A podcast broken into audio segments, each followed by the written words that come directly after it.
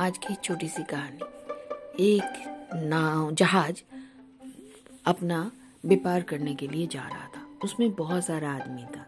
कुछ देर दूर जाने के बाद अचानक तूफ़ान आई और वो वो जहाज़ डूब गया। जब डूब गया तो उसमें जितने भी आदमी थे, सबको लगा सब मर गए। मगर वहीं में से एक आदमी को, एक द्वीप में जाके पहुँच गया। जब उसका आँख खुली तो उसने भगवान को बोला, हे भगवान, मेरा ज़िंदगी बचाया, इसके लिए शुक्रिया। उन्होंने धन्यवाद दिया। उसके बाद वो देखा कि चारों तरफ़ कुछ भी नहीं है। अब वो क्या करे, वहाँ से निकले कैसे? वो तो एक टापू है। ऐसे सोच के इधर उधर देखा। और जो भी था वहाँ पर, हर पत्थर उत्थर जुगाड़ करके वो एक लकड़ी जुगाड़ करके अपने लिए एक झुपड़ी बनाया। और थोड़ा जंगल में जाके कुछ फल भी ले आया। और समुद्र से वो मछली पकड़ता था और जंगल से फल मूल ला के खाता था। ऐसे करके उसका दिन गुजर रहा था और उस झोपड़ी में रहता था। ऐसे करते करते उसका दिन व्यतीत हो रहा था और भगवान को बुलाता रहता था कि भगवान मेरे को यहाँ से ले जाने का कुछ रोज वहाँ पर प्रार्थना करता था कि मुझे यहाँ से ले चलो भगवान।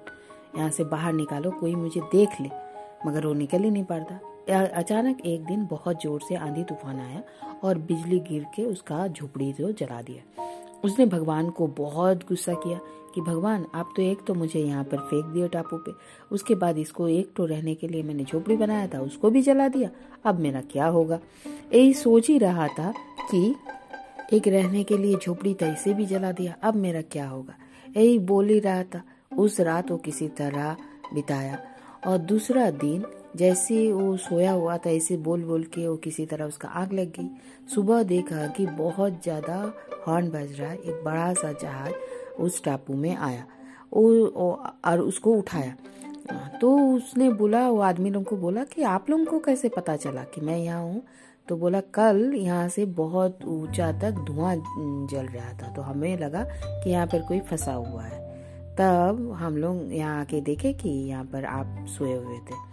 तो उन्होंने फिर भगवान का शुक्रिया अदा किया और धन्यवाद बोला और फिर वो चला गया। बोलता इसीलिए भगवान आपने मेरी झोपड़ी जलाई क्योंकि आपको ए, मेरे को यहाँ से बचाना था।